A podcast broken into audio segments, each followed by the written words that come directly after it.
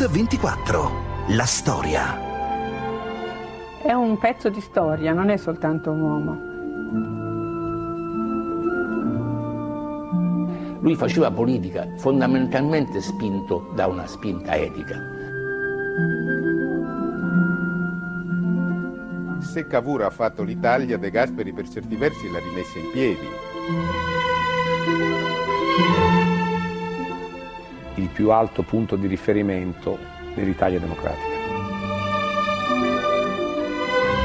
Un grande statista, un grande europeista e io credo il più illustre degli italiani. Giugno 1946 una nuova classe dirigente assume la guida del paese e affronta i difficili problemi della ricostruzione materiale e morale del paese. Oggi a Mix24 raccontiamo la storia di un protagonista di quei giorni, Alcide De Gasperi. Le ore drammatiche che seguono al risultato del referendum culminano nella seduta del Consiglio dei Ministri che nomina De Gasperi capo dello Stato provvisorio. Una dura prova per un uomo dalle grandi doti di statista. Questa è la sua storia, a raccontarla la figlia Maria Romana. Non divideva mai la, quello che era la vita personale da quello che era vita pubblica.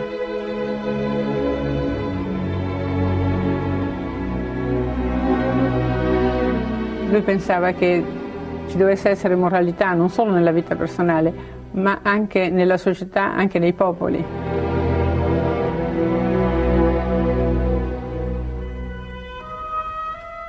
Era un uomo forse severo con se stesso, nello stesso tempo era molto eh, comprensivo verso gli altri.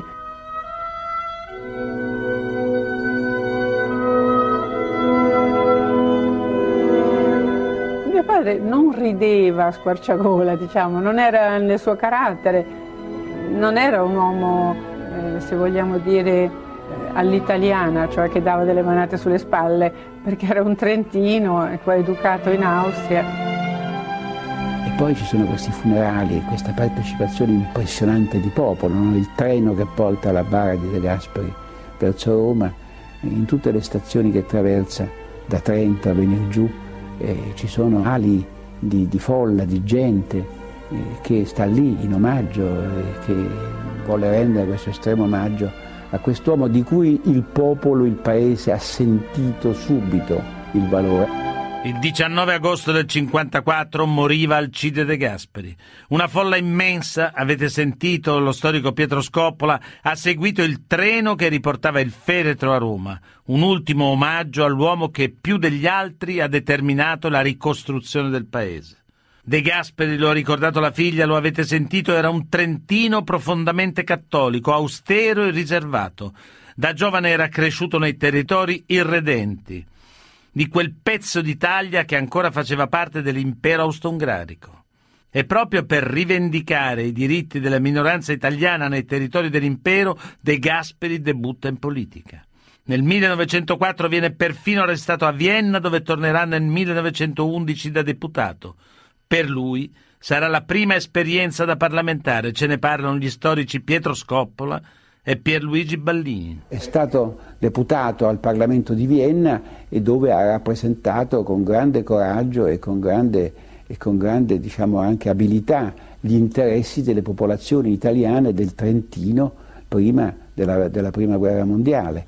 E, e De Gasperi nella giovinezza ha avuto anche un'azione ha svolto anche un'azione sindacale, aveva creato ed era rappresentante di questi sindacati dei segantini. I segantini erano quelli che segavano il fieno, che segavano il grano. In giovinezza è stato giornalista, eh, è stato legato al, al, al vescovo Monsignore Endrici, vescovo di Trento, che gli aveva dato fiducia, gli aveva affidato questo giornale.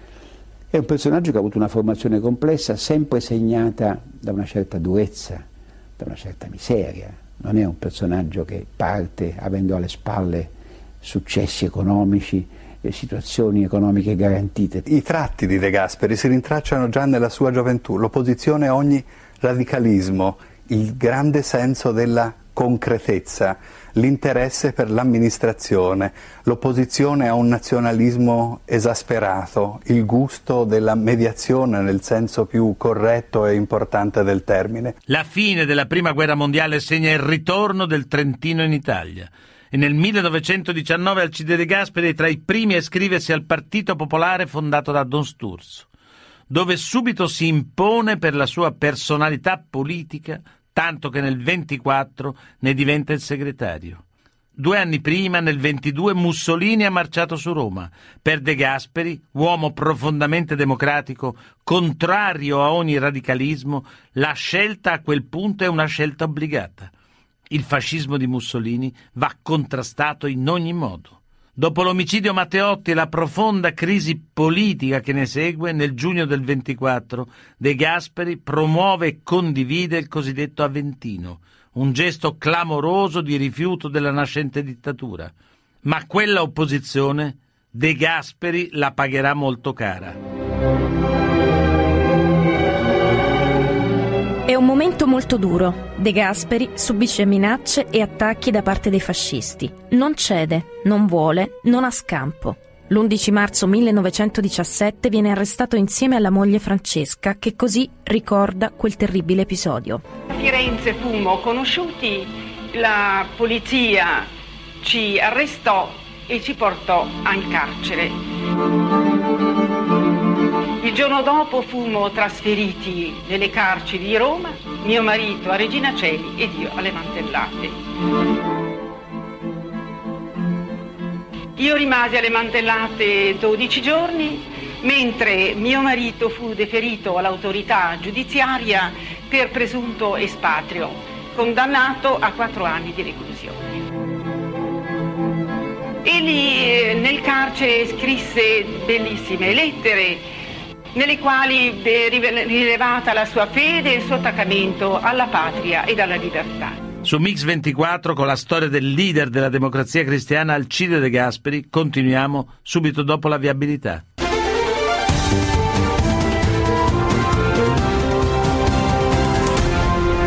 Mix 24. La storia. Forse avrei dovuto sostenere le mie idee con meno accanimento. Lo avrei fatto se talvolta coloro che si dicono cattolici come me, e spesso con maggior veste di rappresentare tale pensiero, non avessero troppo plaudito al successo del fascismo e non avessero con il loro contegno lasciato credere che la Chiesa abbandonasse i vinti, accusa contro la quale ero insorto tutta la vita.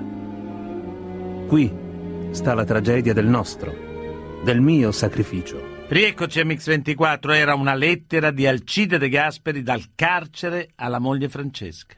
Grazie all'intercessione del vescovo di Trento, la condanna di De Gasperi viene ridotta da due anni a sedici mesi.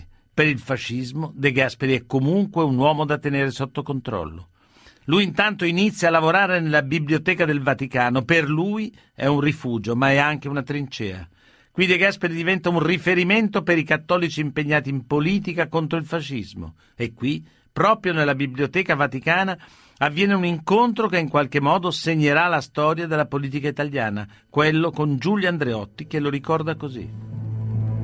Andai a cercare un libro eh, alla Biblioteca Vaticana perché volevo fare la tesi di laurea sulla Marina Pontificia e questo austero impiegato mi disse ma lei non ha niente di meglio da studiare io insomma, lo vidi male perché dissi ma questo perché si impiccia di quello che io studio. Io ero presidente della PUSCI eh, e De Gasperi sapeva chi io ero, io non sapevo chi fosse De Gasperi. Qualche giorno dopo mi, mi fece chiamare a casa di eh, Peppino Spataro e mi disse lascia perdere di occuparti di Marina Pontificia, fai la tesi su qualche cosa che non ti richieda troppo lavoro e vieni con noi a lavorare nella ripresa della democrazia cristiana. Questo fu l'inizio di un rapporto, De Gasperi mi volle molto bene, credo contribuì a questo la presentazione che ne aveva fatto Monsignor Montini, che con De Gasperi era legatissimo. Credo che la frase che disse ai giovani democristiani sia molto significativa. Disse, badate che nella vita pubblica non importerà tanto quello che voi direte, ma quello che voi sarete e che eh, dimostrerete sempre una grande coerenza tra eh, le nostre idee e, e, il vostro comportamento, non solo nelle cerimonie e nei comizi, ma nella vita familiare, nella vita privata, nella vita di relazione, nelle scelte di carattere culturale cioè questa visione unitaria dell'uomo per cui il politico non è qualcosa di astratto, ma è un rappresentante di quelle che devono essere le doti migliori del popolo e con una qualche volta anche sofferta coerenza personale. Sono un uomo che ha l'ambizione di essere onesto.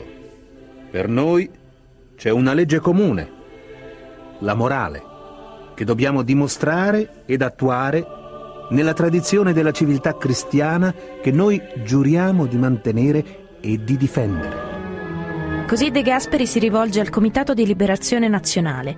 La sua è una personalità carismatica e aggregatrice. Ce ne parlano i collaboratori di De Gasperi, Orlando Milana e Franco Nobili. De Gasperi evidentemente era un uomo che aveva un fascino eccezionale, e a noi ci galvanizzò subito come giovani. Tanto vedemmo che apprezzava molto Andreotti, non disdegnava di venire a contatto anche da un punto di vista direi quasi familiare. Noi giovani figli dei popolari che avevamo studiato tutti nell'istituto oh, Apollinare a Roma, Parlo degli Ossicini, dei Tupini, degli Spataro, dei Corsanego. Fummo nell'agosto del 1943 eh, invitati ad incontrare il presidente De Gasperi nella casa dell'avvocato Spataro. Fu un incontro breve, ma che ci dette una sensazione per quello che avevamo sentito di lui da parte de, dei nostri genitori affettuoso, eh, non vorrei dire paterno, vorrei dire fraterno. Ci disse coraggio, stiamo camminando verso la democrazia. Nel settembre del 42 a Milano, nell'abitazione dell'imprenditore Enrico Falk, è nata la democrazia cristiana. Per De Gasperi quella è la sfida di un progetto politico e culturale per collegare le diverse anime dei cattolici in un unico partito di massa, laico e interclassista. Per De Gasperi è il primo passo nel cammino verso la democrazia. Del resto il regime fascista ormai ha i giorni contati. Il 4 giugno 1944 gli alleati liberano Roma. Nasce il primo governo con i rappresentanti del Comitato di Liberazione Nazionale. De Gasperi ottiene il primo incarico. Ministro senza portafoglio. 25 aprile 1945 è finita la guerra e l'Italia è finalmente libera e unita. Ministro degli esteri nei governi tra il 1944 e il 1945 guidati da Bonomi e Parri, Alcide De Gasperi diventa Presidente del Consiglio il 10 dicembre 1945. È lui alla guida del paese nel 1946 quando gli italiani vengono chiamati a scegliere tra monarchia e repubblica e ad eleggere l'Assemblea Costituente. Nasce il secondo governo De Gasperi. La DC governa con comunisti e socialisti. Così De Gasperi si rivolgeva all'Assemblea Costituente. La Repubblica non vuole essere regime di parte, ma governo di tutti. E il Ministero attuale, se risponde all'impulso di forze sociali di rinnovamento, non è rivolto contro nessuno, se non contro chi volesse insidiare i nostri liberi ordinamenti. De Gasperi ha capito che sulle scelte di politica quotidiana ci si poteva e forse ci si doveva dividere ma i grandi momenti unificanti come la Costituzione non potevano che essere frutto di un lavoro il più unanime possibile tra le forze politiche e sociali che accompagnavano la ricostruzione italiana. Per questo un grande apporto fu dato da De Gasperi alla Carta Costituzionale, ma fu un apporto che non tendeva mai ad escludere gli altri. Capacità di rappresentare le proprie idee con coraggio, ma anche di dialogare con gli altri, di non escluderli. Avete sentito Pier Ferdinando Casini. Per De Gasperi la ricostruzione non può che avvenire su una base comune a dispetto di tutto ciò che lo divide dai comunisti e dai socialisti. Per lui questo è il metodo democratico, ce ne parla Giulio Andreotti. Vi era una parola che usava spessissimo De Gasperi, il metodo, il metodo democratico. All'inizio non capiamo molto bene perché questa insistenza, ma poi lungo il tempo ce ne siamo resi conto, cioè il eh, politico vero non fa monologhi, ma cerca sempre il dialogo. De Gasperi aveva due problemi delicatissimi da affrontare, aveva l'eredità del fascismo e dall'altra la presenza di un comunismo legato all'Unione Sovietica di Stalin. E De Gasperi passa fra queste due, diciamo, queste due minacce, fra questi due ostacoli, come fra Scilla e Cariddi, eh, evitando di utilizzare gli uni contro gli altri. Era lo storico Pietro Scoppola. De Gasperi è e resta un cattolico. Per lui la fede e l'anima è il midollo di tutte le cose. Tuttavia De Gasperi sa che la politica impone spesso una visione laica dei problemi e delle possibili alleanze, anche a costo di entrare in conflitto con le gerarchie ecclesiastiche. Ce ne parla il professore Jean-Dominique Durand. Per lui eh, fare della politica significava mettere nella società il Vangelo e i principi fondamentali del cristianesimo.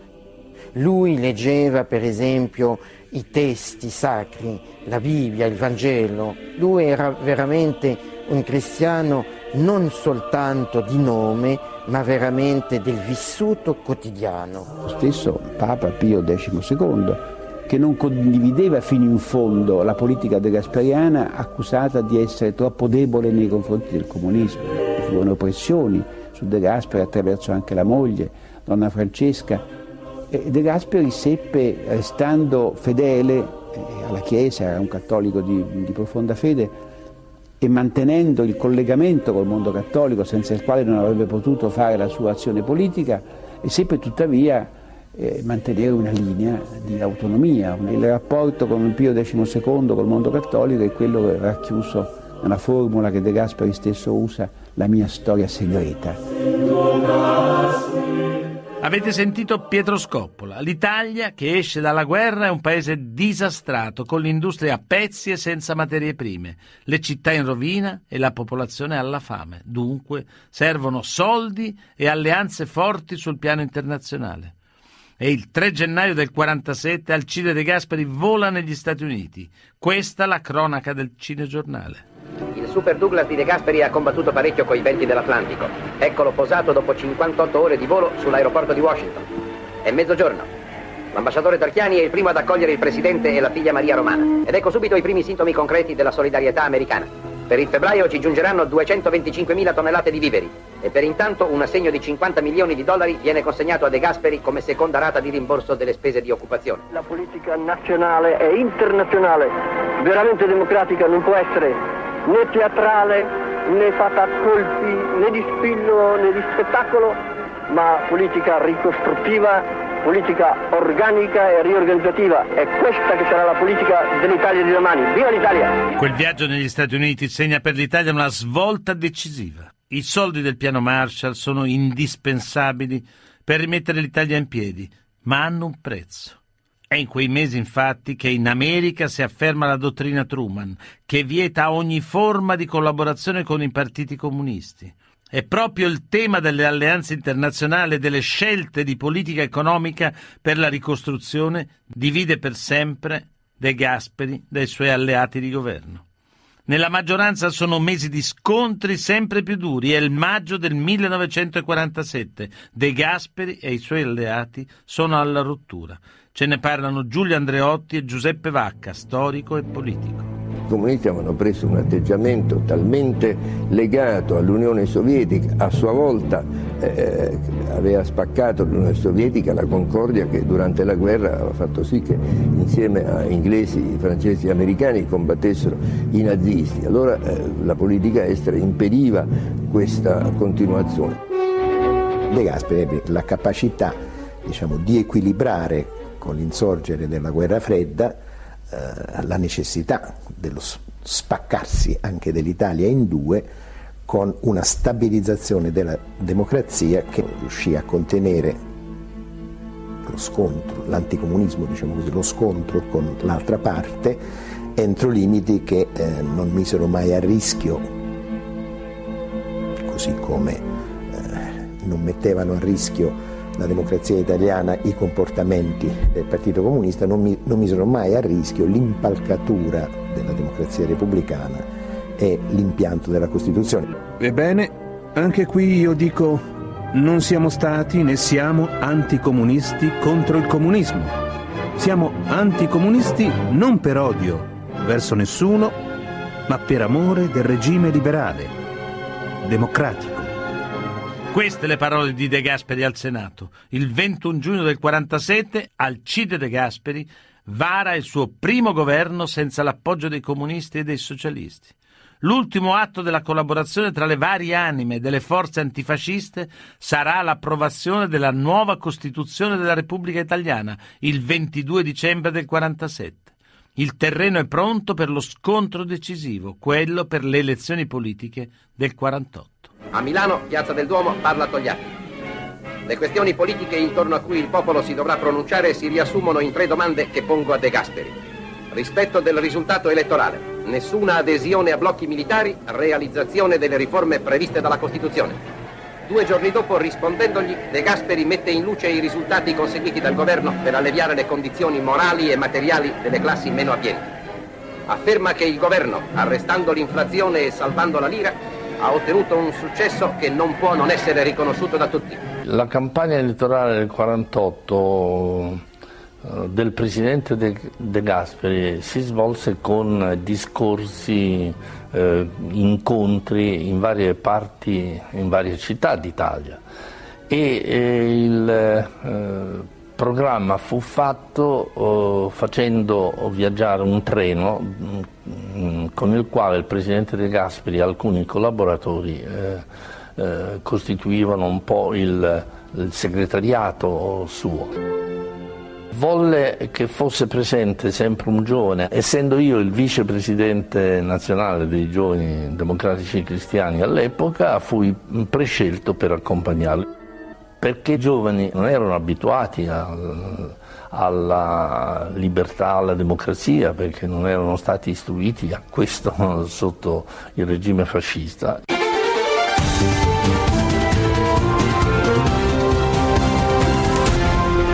Mix 24. La storia. Bentornati a Mix 24. Quella che raccontiamo oggi è la storia di uno statista carismatico e lungimirante, Alcide De Gasperi. 18 aprile del 48 si svolgono le elezioni per il primo Parlamento repubblicano. Gli italiani sono chiamati a scegliere. Democrazia cristiana uguale Occidente, Fronte Popolare uguale Unione Sovietica, Stalin. Una campagna elettorale durissima ma le urne sanciranno la vittoria politica di De Gasperi che ottiene quasi il 50% dei voti e porta l'Italia nel blocco occidentale. Queste le sue parole dopo la vittoria. Il popolo italiano, per questo atto di fede nei destini della patria che furono le elezioni, sarà questo il viatico per il lungo cammino della ricostruzione su cui vogliamo e dobbiamo marciare. E quel lungo cammino verso la ricostruzione per De Gasperi inizia anche dalle scelte di politica estera. Ottenuta la maggioranza assoluta con le elezioni del 48, per De Gasperi inizia una nuova battaglia politica, quella per l'ingresso dell'Italia nella Nato. È il 1949, come testimonia Giulio Andreotti. C'era un'altra caratteristica, di dare alla politica estera il primato, cioè non si rapporta la politica estera alla politica interna, ma viceversa. I comunisti di Casa Nostra scatenano una massiccia campagna propagandistica, decisi a dimostrare che la Nato apre le porte alla guerra. Nelle piazze e per le strade si susseguono le manifestazioni istigate dagli agit-prop comunisti. Ma l'Italia intende aderire a questo patto perché è indifesa e perché i comunisti hanno ormai imposto il loro regime a tutti i paesi dell'Europa orientale. Così messaggi di propaganda DC per l'adesione alla Nato. L'Italia entra a far parte del Patto Atlantico, una scelta che De Gasperi ha fortemente voluto e difeso da tutti gli attacchi. Ce ne parla Pietro Scoppola. La scelta atlantica che non è stata mai capita, gestita in termini di servilismo nei confronti del, degli Stati Uniti d'America, perché in realtà poi il patto atlantico è stato sempre dall'Italia interpretato e attuato anche per opera dei successori di De Gasperi, da Andreotti a Moro, in termini di attenzione ai problemi del Mediterraneo. L'Italia ha sempre dato al patto atlantico, alla fedeltà atlantica, una, dire, una connotazione, una coloritura mediterranea, perché ci stiamo dentro nel Mediterraneo, abbiamo il problema dei rapporti con i popoli rivieraschi del Mediterraneo, che significa il rapporto con il mondo dell'Islam e oggi ci rendiamo conto di quanto è importante. È un patto di sicurezza, una garanzia di pace, una misura preventiva contro la guerra. Nessun paese o blocco di paesi, fino a quando non avrà mire aggressive, ha nulla da temere da esso. L'Italia, che si trova malauguratamente sulle linee strategiche fatali dei possibili conflitti mondiali, si associerà a tutti gli sforzi per evitare una nuova ed irreparabile sciagura. Avete sentito De Gasperi alla Camera dei Deputati l'11 marzo del 49? Nel nuovo mondo creato dalla guerra fredda, l'Italia di De Gasperi ha fatto la sua scelta.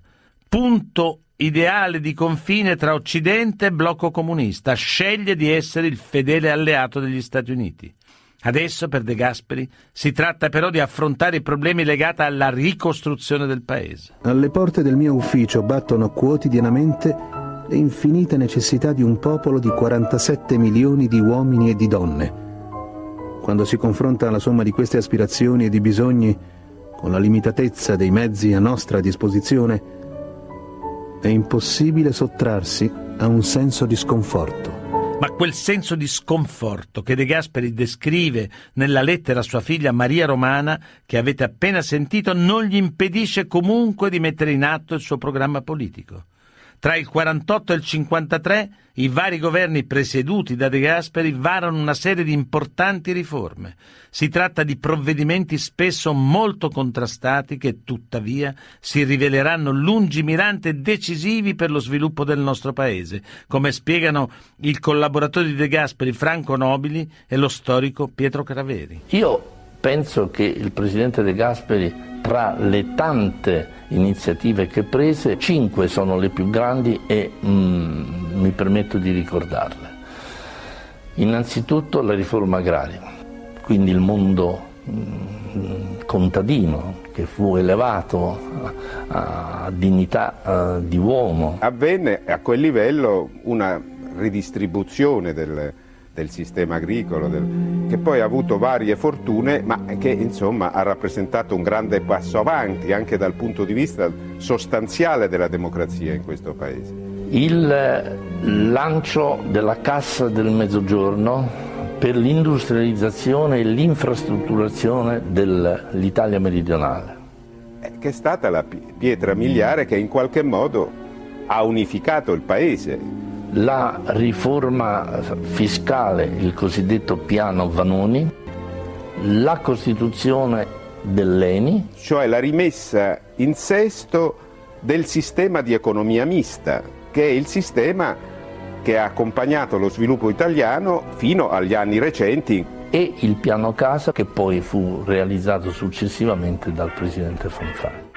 La politica è fatta di mediazioni e in questo De Gasperi è maestro. I suoi governi sono la fotografia della realtà politica dei primi anni della Repubblica. Alleanze e rotture, sempre attraverso il dialogo con alleati e avversari, come testimonia il direttore organizzativo della DC dal 54 al 94, Orlando Milano. C'è stato un momento che in un governo mancavano due o tre voti per raggiungere la maggioranza. Allora Andreotti, che con me eh, è stato il mio testimonio di nozze, io sono andato alle sue nozze, eccetera. Aveva un rapporto molto buono, molto amichevole. Mi disse, ma tu ti ricordi che una volta mi hai detto che una tua cugina carnale ha sposato quel Delfante, che è eh, deputato del partito monarchico liberale? Dico sì. Disse, la macchina, Gesù, sono andato a Castellarcione gli dissi così, così, così, così, così, se tu puoi avere un colloquio con l'onorevole De Gasperi. Manda via la macchina e vieni via in macchina con me, andiamo a Piazza del Gesù. Siamo arrivati, si è introdotto, è stato dentro una mezz'ora, poi è uscito, Andreotti mette Orlando, tutto bene. Ha detto che lui farà la dichiarazione di voto addirittura a favore di De Gasperi in seduta alla Camera. Quella volta De Gasperi mi chiamava e mi disse grazie perché con quel voto sono riuscito a passare anche stavolta.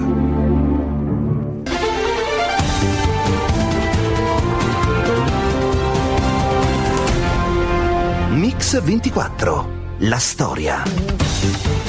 Bentornati a Mix24, quella che stiamo raccontando oggi è la storia di un politico visionario e coraggioso, Alcide De Gasperi. Se le riforme sono un passo decisivo sulla strada della ricostruzione, l'orizzonte ideale di De Gasperi resta la costruzione di un'unità europea, un sogno che lo statista condivide con il francese Robert Schuman e con il tedesco Konrad Adenauer. L'Italia, per De Gasperi, deve ritrovare un ruolo di protagonista al tavolo dei grandi, come spiega Giulio Andreotti. Questo recupero di carattere internazionale che cercavo poi De Gasperi di eh, concretare come primo passo in quella comunità europea di difesa che serviva anche a restituire un ruolo alla Germania che era ancora più isolata di noi e anche su questo De Gasperi aveva le idee molto chiare perché diceva se noi non riusciamo ad inserire la Germania in un disegno comune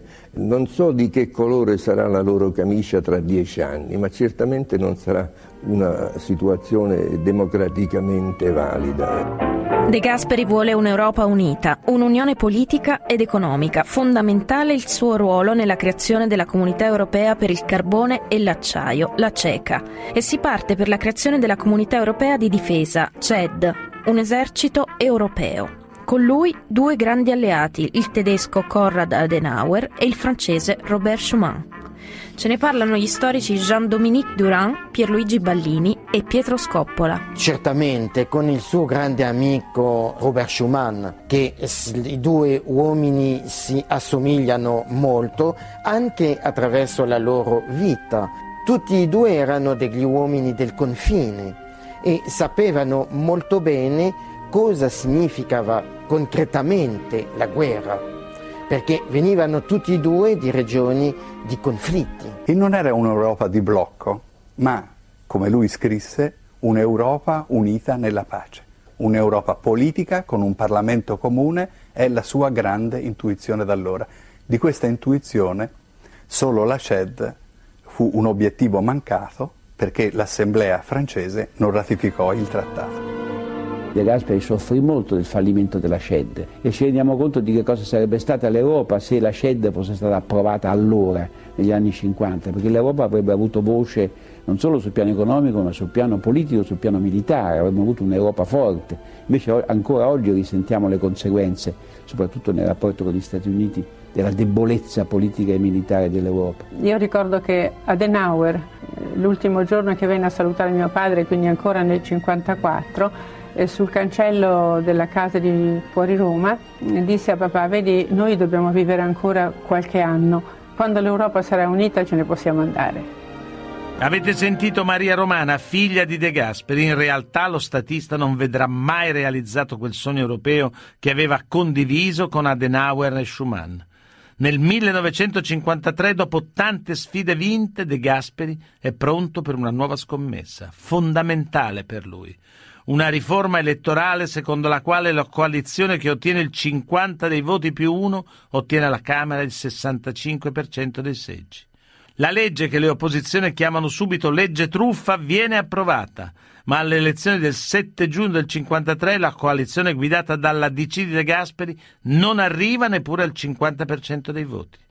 La DC in particolare perde 8 punti rispetto al 48.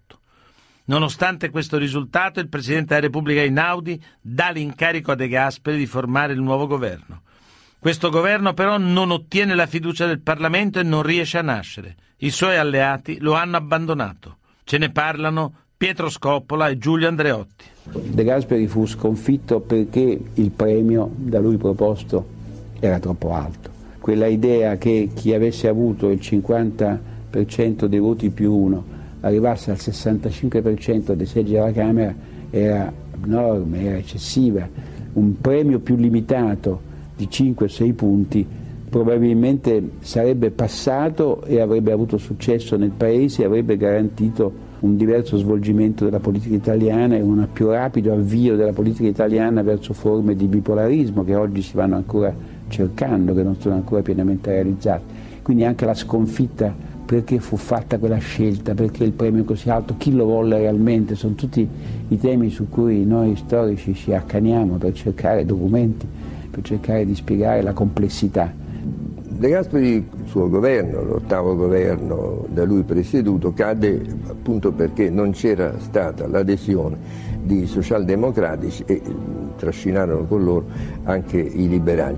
Fu sconfitto e certamente sì, ma lui sapeva però le difficoltà, accettò direi anche per un atto di riguardo personale nei confronti del presidente Inaudi, io l'avevo accompagnato, Inaudi era a Caprarola in quel momento le sue vacanze eh, nella eh, vecchia residenza eh, dei Farnesi a Caprarola e Naudi insiste molto anche perché era convinto in buona fede che sì, in quel momento ancora dicevano di no, ma che poi dinanzi al voto i vecchi alleati di De Castri non si sarebbero tirati indietro. Ed anche con una situazione interna della democrazia cristiana in movimento, non, non era più quella compattezza che vi era stata fino a quel momento. Al congresso della democrazia cristiana di Napoli del 54 Fanfani subentra De Gasperi come segretario della DC. Aveva dei programmi ulteriori, no, lui sapeva di essere ammalato, la campagna elettorale l'aveva fatta eh, sulle forze veramente in modo eh, encomiabile, spesso dopo i comizi doveva mettersi steso su un divano per riprendere eh, vitalità perché era molto sudato, molto, aveva, i dati eh, delle sue analisi erano dati piuttosto inquietanti, però io penso che fino almeno agli inizi di agosto insomma, non avesse proprio la sicurezza di essere all'ultimo. Alcide De Gasperi muore il 19 agosto del 1954 nel 1993 viene aperta la causa di beatificazione per cui la Chiesa gli ha assegnato il titolo di servo di Dio. Così scrive alla figlia pochi giorni prima della sua morte. Adesso ho fatto tutto ciò che era in mio potere. La mia coscienza è in pace. Vedi, il Signore ti fa lavorare, ti permette di fare progetti, ti dà energia e vita. Poi, quando credi di essere necessario, indispensabile al tuo lavoro, ti toglie tutto improvvisamente. Ti fa capire che sei soltanto utile. Ti dice ora basta, puoi andare. E tu non vuoi. Giuseppe San Giorgi, giornalista, saggista e segretario generale dell'Istituto Luigi Sturzo. È appena uscito il suo libro De Gasperi, uno studio, la fede, la politica, gli affetti familiari, edito Rubettino. Perché ancora un libro su Alcide De Gasperi? Perché i giovani lo conoscono pochissimo. L'Italia è un paese che ha poca memoria storica e avendo poca memoria storica poi alle volte si vergogna di sé mentre dovrebbe essere straordinariamente orgogliosa di personaggi che non solo sul piano nazionale ma sul piano internazionale e mondiale hanno avuto una storia grandissima e hanno rappresentato l'Italia al massimo. Quindi è rivolto ai giovani in particolare? Direi di sì, perché capire quello che siamo stati capaci di essere aiuta a capire quello che possiamo essere capaci di diventare. Cosa ha scoperto su De Gasperi che ancora non si sapeva? Ma l'incrocio stretto fra queste sue tre dimensioni, la fede politica, l'amore per la famiglia e la passione religiosa. Generalmente nei politici queste cose sono molto dissociate fra di loro. In De Gasperi invece è l'intreccio di queste tre cose che lo rende un gigante. Lei dice che bisogna far scendere dal piedistallo De Gasperi, che cosa significa? Beh, che lui era contestato negli anni 50, pensi da parte del Partito Comunista, adesso unanimemente tutte le parti politiche italiane riconoscono che lui è stato un gigante. Mm. Però se essere un gigante vuol dire metterti in un pantheon e fare l'inchino davanti e poi pensare ad altro è sbagliato. De Gasperi ha molto da dire alla politica e alla società italiana di oggi per l'idea che aveva dell'Europa, per l'idea che aveva della democrazia, per l'idea che aveva della partecipazione, tutti i valori attualissimi senza i quali oggi il Paese non va avanti. Perché De Gasperi che dovrebbe aiutarci a capire come riprendere la via dello sviluppo? Perché eh, lui aveva capito che la idealità doveva legarsi ad una convenienza e ha saputo legare l'idealità della democrazia, l'idealità della libertà. L'Italia usciva da un periodo spaventoso, una dittatura sanguinosa, una guerra che aveva distrutto completamente il paese, messo in ginocchio e soprattutto spezzato il rapporto di fiducia tra popolo e istituzioni, perché c'era stato l'8 settembre, re era scappato e aveva lasciato l'Italia nelle mani dei tedeschi che erano diventati nemici. Lui riesce a ricreare un patto di solidarietà tra popolo e istituzioni. È una cosa enorme della quale c'è bisogno oggi. Quindi tornare all'idealità, ma insomma come si fa? Con la miseria forse? Unire l'idealità con la convenienza, perché la democrazia produce valore economico, la cultura produce valore economico, la solidarietà produce valore economico, mentre un sistema infernale di mass media ci dice che se non siamo egoisti, che se non siamo un po' conservatori, che se non siamo eh, spregiudicati le cose non vanno avanti. È vero esattamente il contrario e lo dimostra la realtà per que- tutti questi aspetti tristi dell'Italia di oggi. Grazie. Grazie a voi. Mix 24